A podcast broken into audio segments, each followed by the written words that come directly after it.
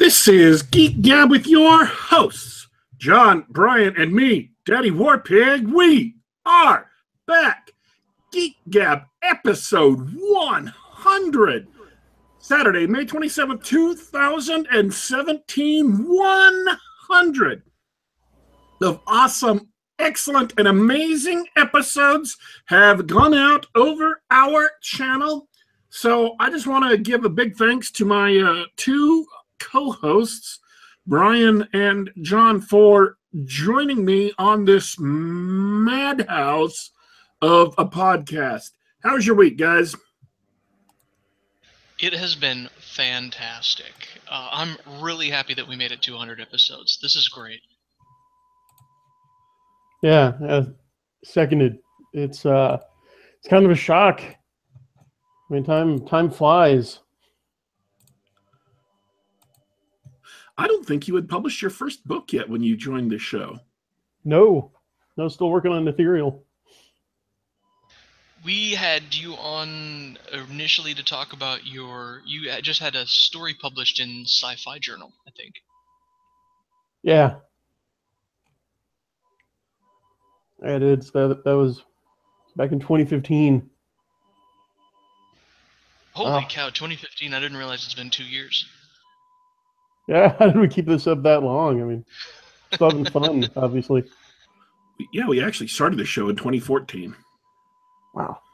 Uh, we just took uh, some months off uh, over one summer because we were having persistent technical problems, um, which is a shock. I know all the people listening in, they hear about this show having technical problems and they are floored, they are flabbergasted. They simply cannot believe that such a thing is even possible. But let me reassure you not only is it possible, it actually happened. So we had to shut down production for I think four months while we tried to get stuff worked out. Um, and then eventually I had to rip out all the software for I had to uninstall Chrome and a bunch of other stuff and reinstall it. And that's the only thing that could get it working. So Uh, Well, persistent technical problems. Is there any other kind? I've got a new problem, uh, Daddy Warpig. I don't know what's uh, going on with your mic setup lately, but you've got a little bit of an echo. Which is fine because when you when you said 100 episode, it had that echo, and I just felt it, the impact. I don't know. I have no idea. We'll run with it. Uh, and It's a sound effect. He's, he's running it through a delay pedal. That's on purpose. uh, and and the the show's been so much fun that we had so much stuff to talk about that we split off two other shows just to talk about specific topics. We did. Yeah, we've got uh, Geek Gab on the books with me talking about writing stuff, and then we got Geek Gab game night. I'll tell the new people a little bit about that. That's exciting. Nope. Nope. Just nope. Well, we do that too.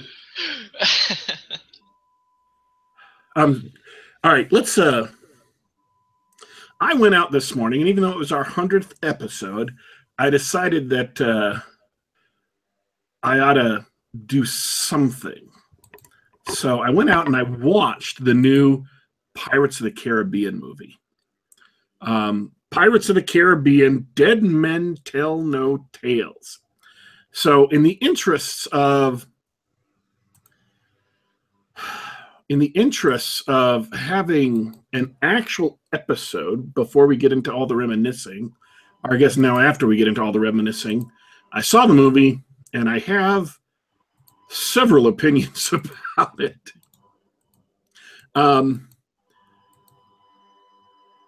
I want to begin by saying this they actually did a really good job with the trailers because normally trailers will spoil a ton of things that are in the movie including critical plot points that occur later in the movie.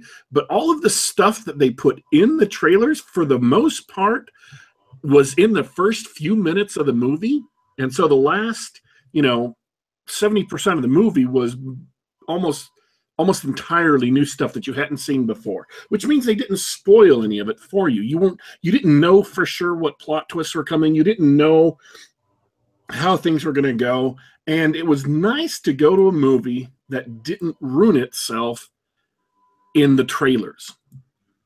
Um so here's the problem. Everybody or almost everybody loved the first Pirates of the Caribbean, Curse the Black Pearl, because it was fun, it was cool, it was imaginative, and it was very, very different. A couple weeks ago, we were talking on the show about how it was. Uh, I had mentioned about how it was actually a backup script that got repurposed as Pirates of the Caribbean. I have since found out that it was actually a backup script for a Tales of Monkey Island movie. Now, Tales of Monkey Island is an adventure, um, an adventure uh, game done by LucasArts at their height of their adventure game craze before they just went all Star Wars. And it's about a tall, gangly, clumsy guy by the name of Guybrush Threepwood who wants to become a pirate and ends up tangling with a undead pirate. So Orlando Bloom's character, William Turner, is actually was originally supposed to be Guybrush Threepwood from the video game, and Barbossa, who the captain of the Black Pearl, is supposed to be the undead pirate from Tales from Monkey Island. So they took a script made for a movie about a video game, completely remade it into a movie about a theme park ride. That sounds like a recipe for disaster. No one would predict that to be a path that would lead to cinematic excellence, and yet the first Pirates of the Caribbean movie was great, primarily, primarily because of Captain Jack Sparrow. The character of Captain Jack Sparrow was so interesting, um, so colorful, and I don't actually know if that character had any uh, any equal, any uh, parallel in Tales from Monkey Island, but in the Curse of the Black Pearl, which is 14 years ago, folks, 2003. Uh, he was great. He just did an awesome job. Johnny Depp playing that character did an incredible job. The rest of the cast was was good too. You know, the backup players they had, the backup characters they had, they all added interesting stuff. The movie was well thought out. It was it had a strong uh, internal consistency, and it was just a lot of fun people loved Captain Jack Sparrow so much as a character that they kept on making Pirates of the Caribbean movies long after the magic had mostly faded. So I watched this movie, and unfortunately, there were a few major mistakes and annoyances right at the beginning that kind of put me in a bad mood for watching the movie. And that lasted for a good long time. I'm going to talk about a, a couple of the uh, startup, couple of the of the mistakes they made right at the beginning. The Flying Dutchman shows up. Uh, and if you don't remember the Flying Dutchman, it's that sunken ship where the crew is slowly having pieces of their body being replaced by sea creatures. So they're no longer human. They now have fish heads and shark heads and and crab claws for hand, so on and so forth.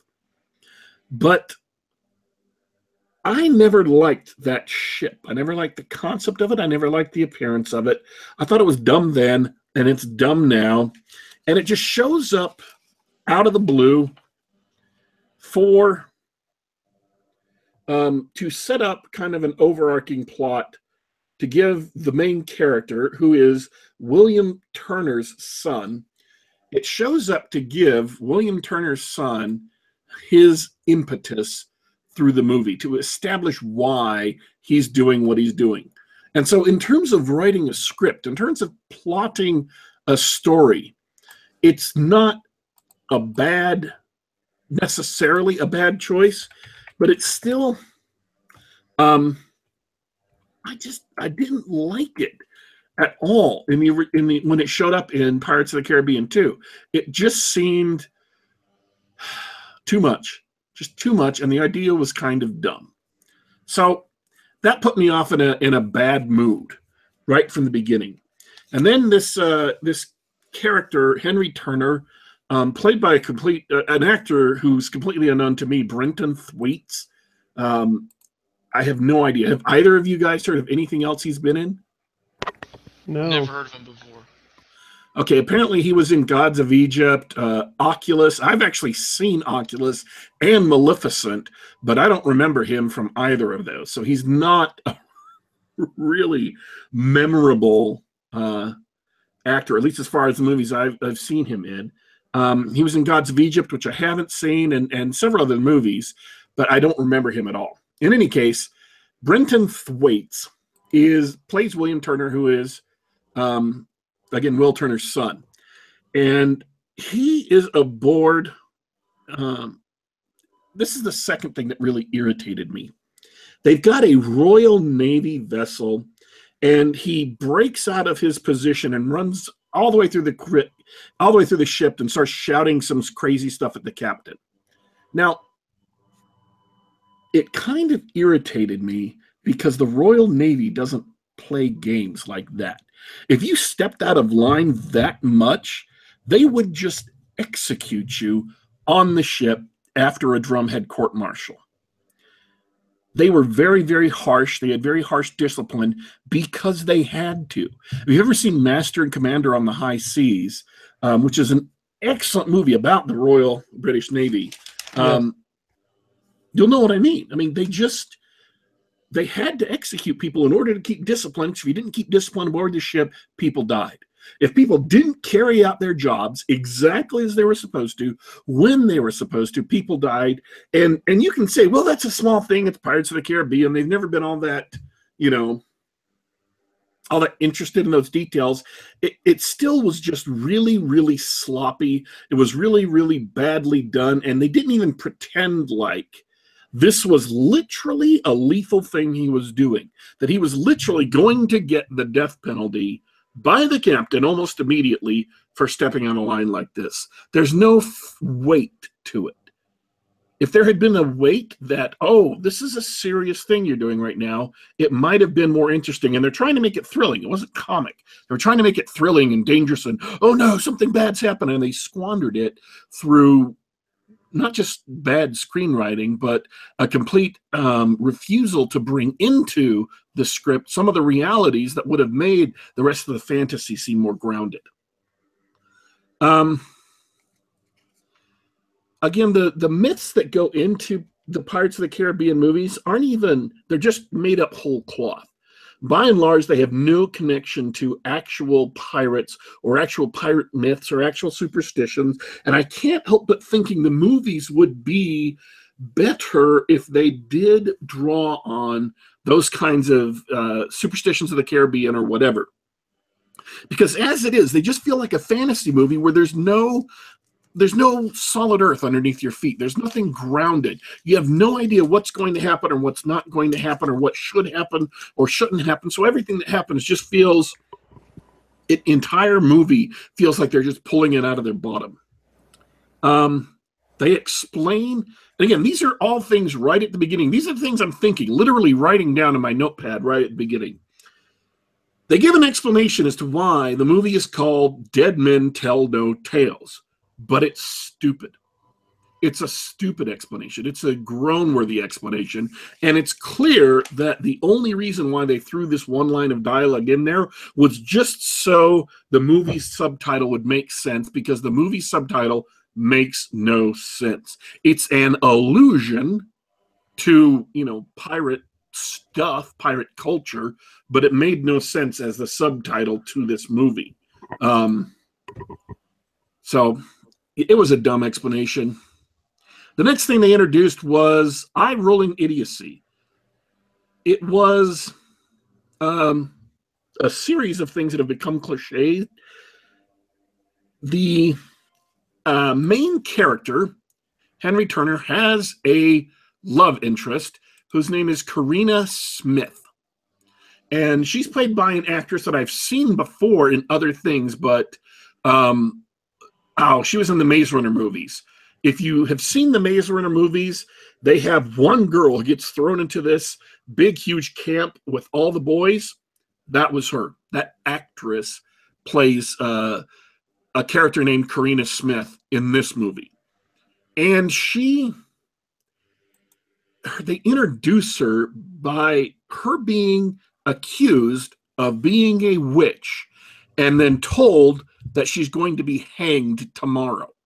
And she says, I'm not a witch, I'm a woman of science. Uh, What? It, again, Just did, did everybody in the theater just groan when that happened? I don't know. I wasn't paying attention. I was trying to get it written down so I would remember it for the show. I'm like, that's it. That's going in my notes. I have to mention that. Look, I understand these are fantasy movies and that they have very little connection or almost no connection with what the real world of piracy or the real world of this time period was like. And yet at the same time, the last thing you need to do is to drag in uh, lines that could have been written by Neil deGrasse Tyson or um, that kind of freaky looking guy who's uh, who used to be doing a science show but is now doing bad stuff on um, Netflix. Um, Bill Nye, yeah, or, or Bill Nye. So See, I was always a Beakman's World kind of kid, or maybe Mr. Mhm. Wizard. Yeah. it just it's painful because it's so stupid. Nobody of that time would speak like that. No character should speak of themselves like that. It's just there because the screenwriter didn't have the screenwriter is under an obligation to make sure that this is a strong female character. And the only way he knows to make her a strong female character is to make someone who is utterly incapable of admitting they're wrong or apologizing when they've made egregious mistakes or having her make something like this that a modern day audience of people who care more about ideology than they do about a good story will just go, Oh, she's really a woman of science. That's so awesome. That's so beautiful. Science was so persecuted. And they made, they calling her a witch, and witches were so persecuted. That's so awful. I'm so hurt. Go, you go, girl. And that's what it's pandering to. That's all it is. It's pandering. It was a leaden line tossed in just to pander to a certain part of the audience. It it, it was eye rolling idiocy. Um, it's followed by a chase scene where that goes on forever, where they rob a bank, where these pirates rob a bank. Now I I want to be very specific in my language here. They don't actually rob the bank. They steal the bank. Just right off the foundations. Yes. They hook ropes up to a big team of horses, a lot of horses, like 10 horses, I think, and pull the entire bank with them. Now, they didn't mean to be pulling the entire bank with them. They meant just to be grabbing the safe, but they end up stealing the bank. See, you've, you've just told me that you saw a movie where pirates rob a bank, and yet somehow I'm completely uninterested. I don't know how they managed to do that. Yeah. Um, the scene goes on way, way too long. It, it, it's way boring because it's completely divorced from reality. I mean, at some point they're like, you know, go to port, and and they turn this team of horses, and somehow they cut away from this because uh, they must have realized they can't actually show this on screen. Somehow they managed to corner with the bank. Wow. I, I don't know how they did it. Nobody knows how they did because they didn't show it. it. They're trying to make it seem exciting, but it just goes on too damn long. Yeah, the the pitch pirates rob a bank should be the definition of fun, right? Yeah. And pirates steal stuff. You know what would be you know what I was thinking about a, a pirate movie that delves into actual Caribbean lore? They should do one of these that's just all about bacon. Now now hear me out. You've so you, you've heard the term buccaneer Yes. as a synonym for pirate, right? Yes. That basically means someone who makes bacon.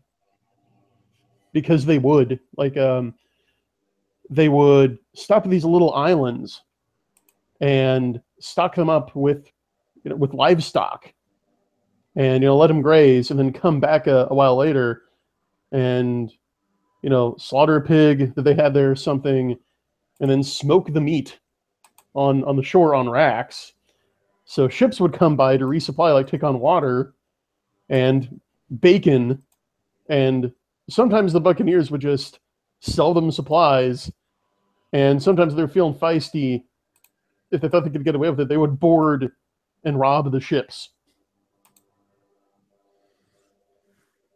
Yeah, you, Um, you, you could work bacon into a pirate movie and be, have it be historically accurate. So she says to another character, What? You she says to another character, What? You've read the arcane texts? Or it might be ancient texts. I can't read my own handwriting here. You've read the ancient texts, as in the ancient books, and I'm wincing in pain because these people are too lazy to even come up with fake names for books that would somehow make the world seem more real or more grounded. They just have to say the arcane text. You couldn't even borrow the names of books from Lovecraft or whomever else. yeah they're public domain I mean, oh, I, I, in fact, I was just watching, just reading one of Larry Correia's books, and he has in that book itself a uh, a fake, completely made up arcane text that he bothers to give a name for, so that um, people who read it will actually have a little bit of, you know, a little bit of flavor, something interesting, something that can, you know, give you a feel for what the universe is. And they couldn't even do that. They couldn't even take five seconds. They couldn't even take five seconds to to pick up to fake some kind of name to make it seem exotic to make it seem interesting to make it you know feel like about ancient history texts or ancient you know mystical tomes or whatever the the people who scripted the movie in the beginning at least didn't do anything to make the movie any better than they absolutely had to. They didn't put in the work to make the movie any better than they absolutely had to. Okay, here's the name of the book from Larry Correia's uh, novel Skia Thanatou, which means shadow of death. Ooh. Now, just think about how much flavor, about how much feel that book adds. It's a great title. When you know just the fake title, Skia Thanatou, it feels, you know, mysterious, ominous. And yet, they couldn't even do that. They couldn't even try to do that. Um, and of course, they steal a line from, um, they steal a concept from J.R.R. Tolkien, which is, oh, you have a map that cannot be read by no man. And she says, well, it's a good thing I'm no man. Um, so it's a combination of the moon runes and Eowyn. Oh wow. and uh, Paul McCartney shows up in a completely pointless um, and kind of stupid um, cameo. He's just there for a little bit. I mean, at least when they had Keith Richards in the movie as Jack Sparrow's father, he was a great character. He Mhm. on the screen he had great presence. He looked like someone tough, rough, who could be a pirate. I'm sorry. Um, Paul McCartney does have now and has always had a baby face. He doesn't look like a pirate. He looks like a cook wearing pirate's clothes. All right. He looks like a chubby cook wearing pirate's clothes. Um, so I guess it was too much to ask that they'd cast him as like a a British captain or or shipman on on one of the English vessels. or quartermaster or you know a merchant a, a- a rich shopkeeper anybody that that other than trying to make him uh, uh, jack sparrow's uncle. That's who he shows up as jack sparrow's uncle. Um all right. I this is when i stopped keeping notes because those were all the things i wanted to uh Because your brain malfunctioned after that point of the movie. they r- really front loaded a lot of bad stuff that made me um, really dislike the movie. And after this certain point, it stopped being as bad. It got better. After about a third of the way in, it got better. The action was a little bit more interesting. It didn't go on forever. Despite it having ghosts in it, it was less unrealistic than the bank thing and there was actually some interesting stuff going on. I would say this movie is the second best of the Pirates of the Caribbean movies. Um, it's not superb. It's not a movie that you would run out and tell the people that they had to go see, which the first Pirates of the Caribbean was, but it's not a terrible movie. And I've seen far, far worse movies. Of course, it's got a you know an immense budget, and the special effects are pretty much impeccable. And you know, it's just uh, they front loaded so much annoying, tin eared, poorly thought out stuff that it made it it put me in a bad mood for the rest of the movie, and it took the movie a while to put in enough okay stuff for me to get out of that bad mood. I will say this: at the end of the movie, there is kind of a point to it which is I always felt like Will Turner and um, Keira Knightley. I can't remember her her character's name right now. Um, uh, Elizabeth Swann. Elizabeth Swann, thank you. I always felt that Will Turner and Elizabeth Swann had kind of a crappy ending at the end of number three, where he was doomed to only step on land once every 10 years. And I thought that was kind of a, that they got jobbed by the script, that they got kind of screwed over by the script of the third movie. And I thought that was a bad ending for those two characters. And this movie exists or I can accept its existence predicated on the fact that they change the situation enough to give them a better ending as a couple. So it kind of draws, at least at the end of the movie, it draws their story to a close in a far more satisfying way.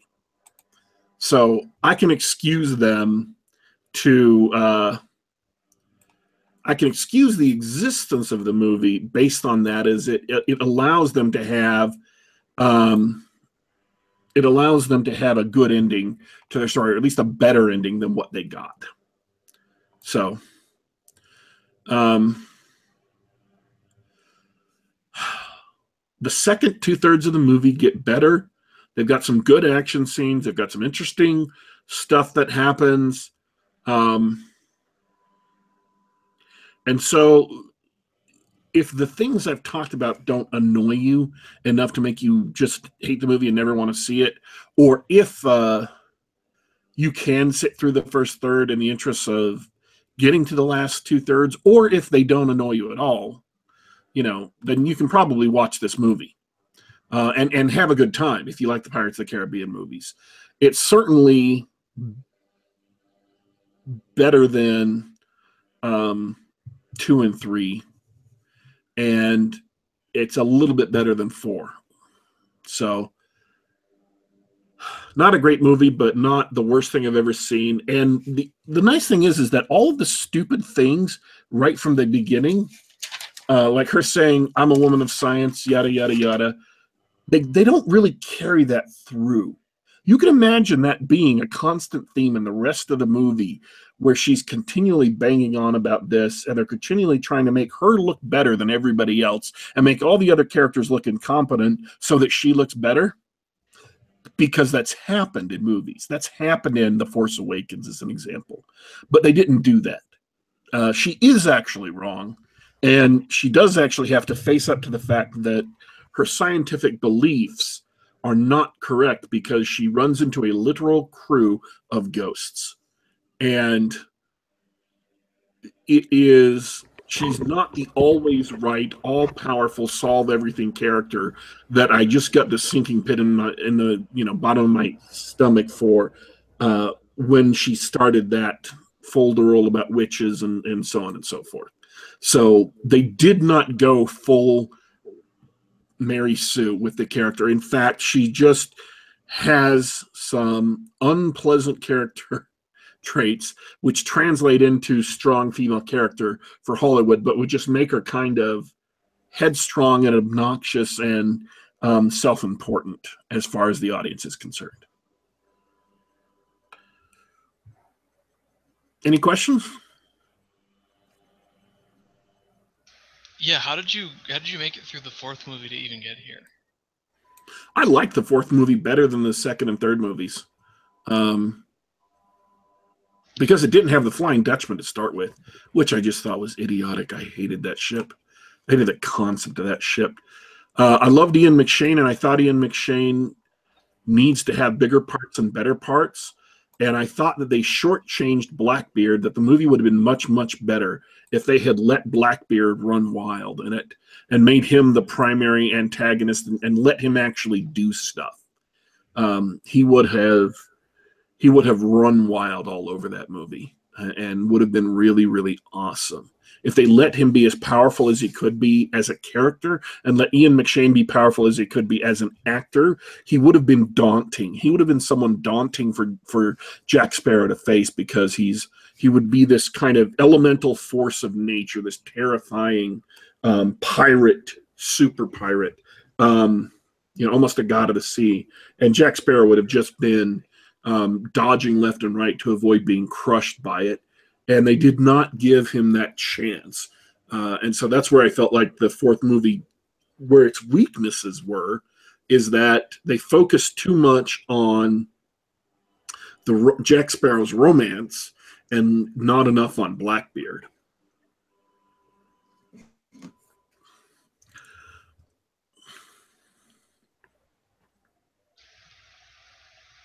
I just say wait for Netflix on this one. Uh, it depends. If you like Pirates of the Caribbean movie, go see it in the theaters. It's not a waste of time. Um, but if the things I've talked about really annoy you, then yeah, go wait for Netflix because you're not. Uh, they're not going to be less annoying in the theater, I'm guessing, than they were in my review. Um, so I don't know. I enjoyed the movie. I but the movie had to overcome a bunch of its own flaws in order to get to a point where I enjoyed it. And I've still enjoyed other pirate movies much, much more. So that's my, uh, yeah, that's all the thoughts I have about Dead Men Tell No Tales. Um, this is a nice rarity, a movie that's instead of being great, see it or terrible, it's kind of eh. Hmm. Yeah, I can't give it a I can't give it a great recommendation. Um I don't know. See, this is our hundredth episode. And my difficulty was I kept on trying to think of something great and really legendary we could do for our hundredth episode, and none of us came up with anything practical. Um, Dornall had an idea. I, I had a couple of hilariously bad ideas. Uh, let's see. The rejected ideas include uh, playing a game on stream, which is actually something people have uh, requested a couple of times, but uh, not for an audio stream. Maybe we'd have to do a separate special show for that because that would involve actual video. Like they are they talking like a tabletop game or Uh, I, I think I think a lot of people have asked to do a tabletop game like an RPG session or a board game. Uh, I would love to do a video game as well. An, an online game would be perfect. Just uh, just hang out and play Diablo or uh, Overwatch or whatever. That one sounds like a lot of fun. The the the other uh, hilarious rejected idea was uh, putting together a script and doing a radio play with the three of us playing various characters. Oh, Or, I uh, can get or- or- behind that. Any other hilariously bad ideas? Well, my idea was to have every guest we've ever had on and do like a marathon eight-hour stream, like as long as Google will let you. So it's understandably quashed pretty early. or uh, or we uh, invite a few of the other older guests on and do a roast of Daddy Warpig and and us. Uh, I tried to get a couple of guests to come on the show. Uh, unfortunately, it was very last minute, so neither of them uh, could come on. They're both very, very busy, uh, and I'm not going to mention their names because I don't want to. Uh, I, I don't want it to seem like I'm complaining or, or pointing them out. I, I very much appreciate them uh, even responding to me at this late date, uh, and I completely understand uh, why they couldn't come on. So, but I did try. It was too late, but I did try. um, so I'm trying to catch up on the chat now. I'm reading through the chat. Do we have any questions or comments? Um, yeah, when is Razorfist coming back is the number one question. Uh, there. We have no idea. There is nothing currently scheduled. Uh, in fact, uh, all of our at one point we had a huge list of guests coming on. We had like six or seven of them, and and they've all either come on or uh, not been able to come on for one reason or another. So we don't have any plans right now. In the future, we don't have any near future plans for specific guests, big names or otherwise. If that changes, we'll let you know. Are, are there any other questions? Uh, someone's asking about our podcast schedule. Apparently, the latest game night uh, episode isn't on the podcast networks yet. Yes, it hasn't been uploaded to SoundCloud so people can download it yet. That is true. Um, and that is, uh, I guess technically it's my fault, but um, Well, this is good news. I didn't I didn't know anybody was waiting for it to come on. So I've had uh, extenuating circumstances the last two or three days uh, that has kept me from doing things immediately. Um, uh, we're getting support for the radio play idea. We're gonna have Razorfist direct it, and and you're gonna get to be the shadow, DW. uh, I thought Razorfist was going to be the shadow. That's what they say. I mean, they say he has a great shadow laugh. He does. I think Daddy Warpig would be the villain for sure. Um, After all, he gets caught monologuing on this show all the time. Zing. No, seriously. You should go. Everybody should go listen to the Shadow Radio play that Razorfist and a bunch of his uh, YouTube friends did for Halloween. They actually dug up an, an old script for a lost episode and and produced it. It's phenomenal. um, I actually saw another movie this week. It was awful. It was terrible.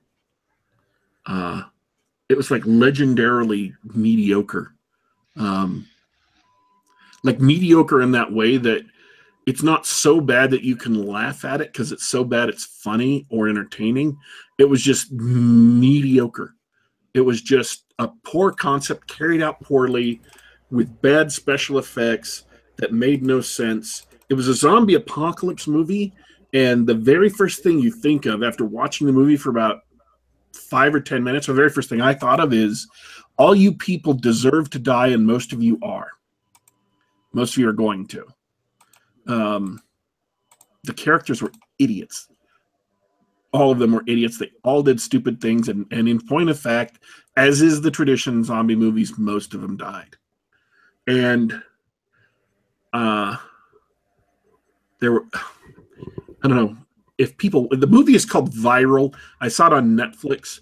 Um, and I want to spoil two parts of this for you because they're so terrible that I just have to get them out on the air. So if if you have seen if you want to see viral but don't want it spoiled then you know fast forward just a little bit.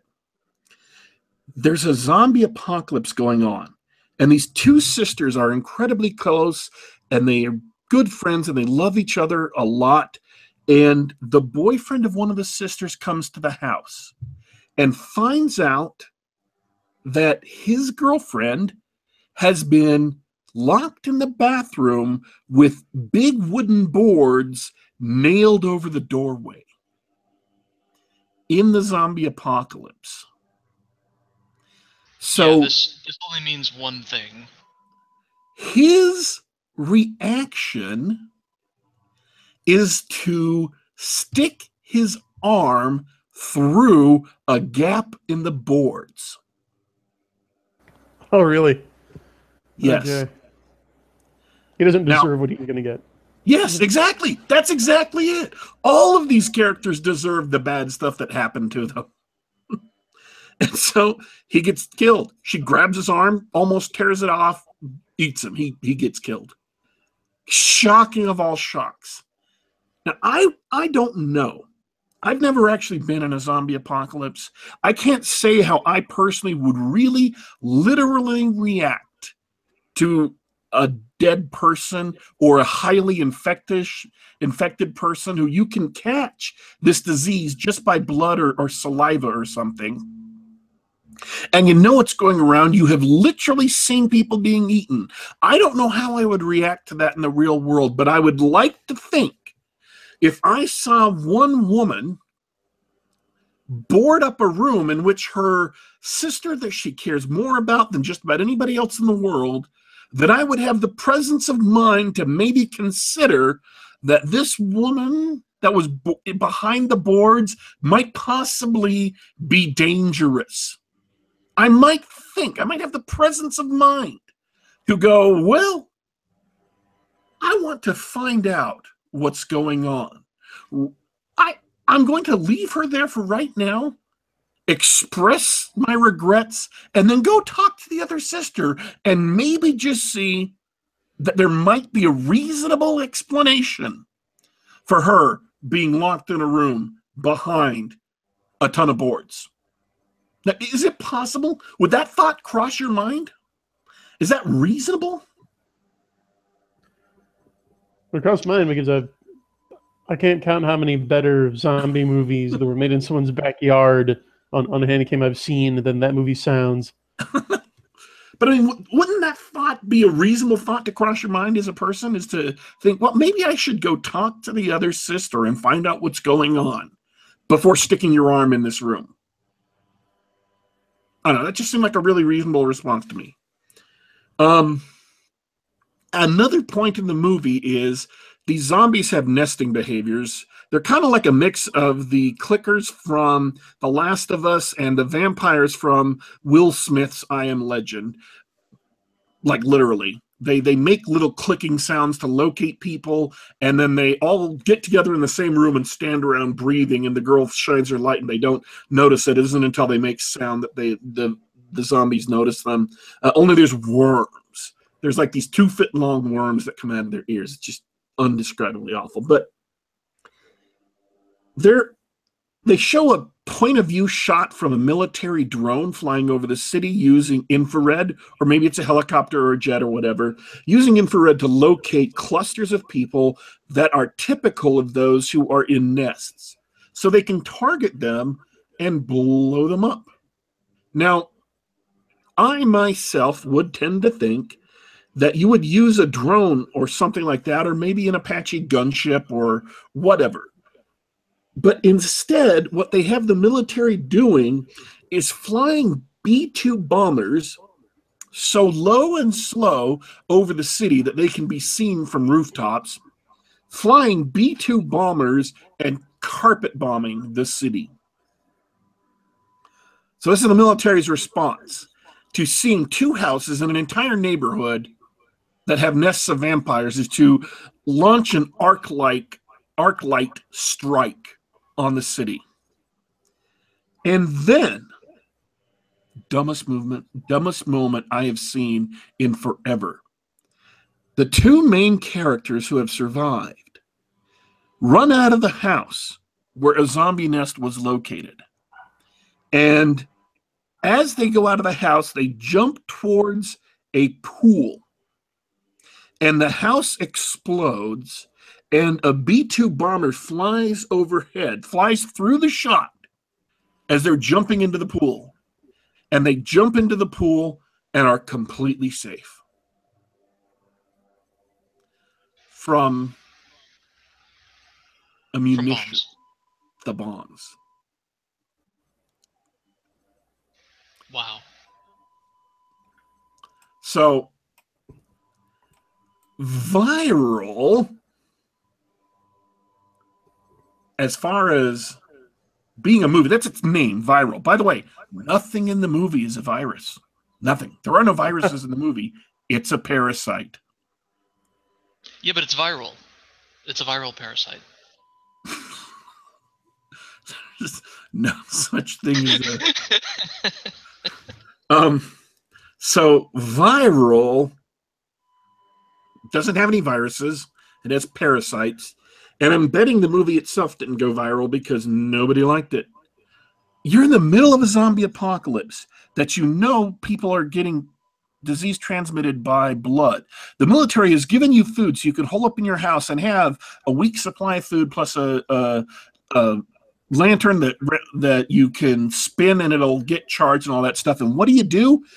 You you go to a party in a house, an underground rave in a house that's just being built. Of course, that's of course what you're going to do. After seeing your best friend fall down and die, and then get up and bite another student and kill them, of course you're going to go out of the house to this rave it's it's inane. The characters behaved like idiots, and they uh, they all all of them who died deserved to die, and some who survived also deserved to die. so, yeah, terrible, terrible, terrible, terrible, terrible, terrible, terrible. I uh, But that, like that's the difference between like a proper horror movie and a stupid slasher because when you watch those slasher movies with the dumb kids, you're like, haha, they deserve getting killed by the axe murderer. But that's not effective horror. It's just kind of silly entertainment. See, and that's the thing is, I can at least say, Pirates of the Caribbean, comparing it to Viral. I think you need to do this from time to time. Watch a really bad movie so you can appreciate what's good about movies that are flawed. Pirates of the Caribbean had great performances from Geoffrey Rush, from Johnny Depp. Um, it, and Geoffrey Rush has a really big part. Captain Barbossa has a really big part in this movie. Um, if Blackbeard had had as big a part in number four, it would have been a much better movie.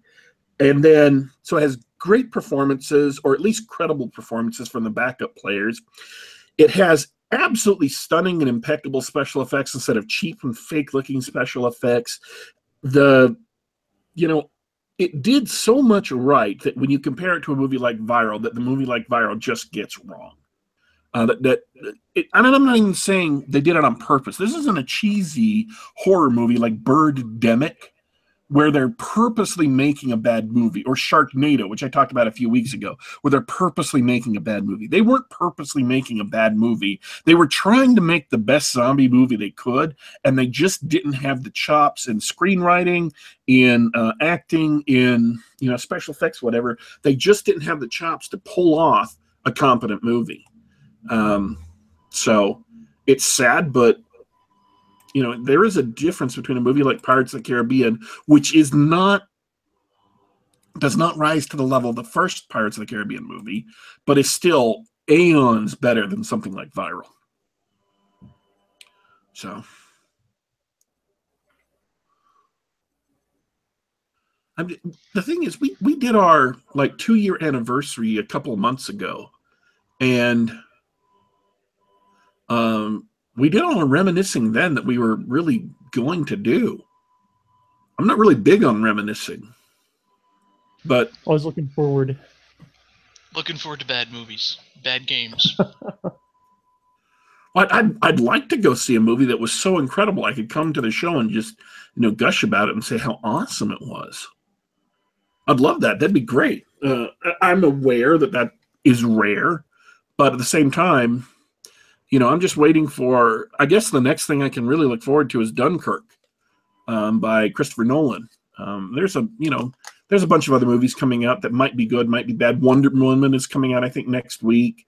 Um, there's a large number of other movies coming out, but I'm not really excited for any of them, especially the DC movies. Um, so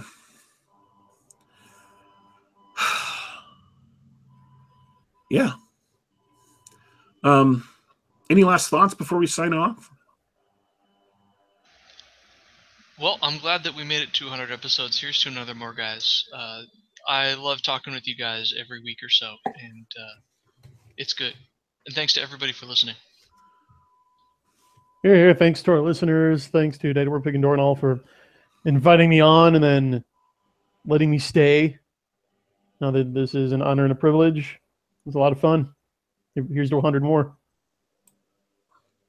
Um, well, time to do my normal spiel. Whether you've uh, listened to the show or not, we're available on iTunes, SoundCloud, and the Google Play Store. Just do a search for Geek Gab, and we're of course available on YouTube.com/slash Geek Gab. Um, this is our 100th episode. We appreciate everyone who has joined us along the way, who's been listening along the way. Uh, all 100 episodes are available on YouTube for download, and they will get, uh, let me be perfectly honest, folks, they get pro- progressively worse the further back in time you go. That's only because we're getting better every single week.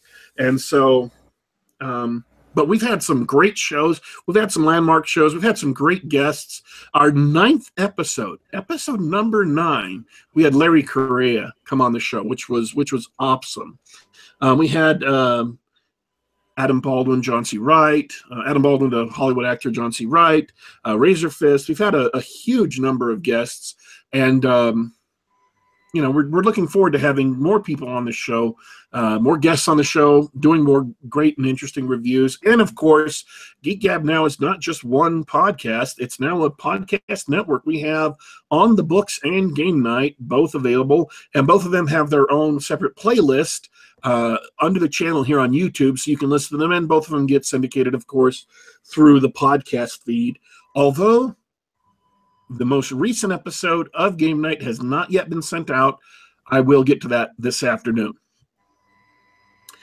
You can, uh, if you want to get email announcements of when shows are scheduled uh, or when we're going to go live, so that you can show up and hang out in the chat and talk. There's a huge, by the way, there's a huge discussion in the chat right now during the show, they've been talking about the difficulty of micromanaging command and control with modern day communications as far as the presidency micromanaging military deployments and special forces missions, and even sometimes exactly what happens on those missions. I kid you not, that conversation was going on in the chat during the show. They cover a whole bunch of interesting, uh, interesting ideas and concepts in the chat.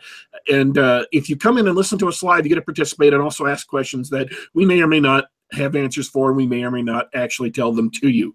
So if you want the announcements, you can participate in the chat, and it's available for all three of the shows.